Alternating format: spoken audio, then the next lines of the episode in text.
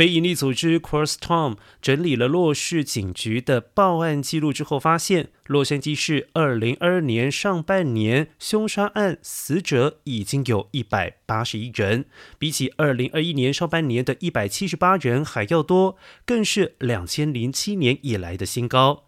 隶属于南加大的 Cross Town 发现，二零二一年全年的枪伤死者暴增为三百九十七人，比起先前十五年都还要高。如果今年的趋势不变，若市将连续两年都改写。写新记录。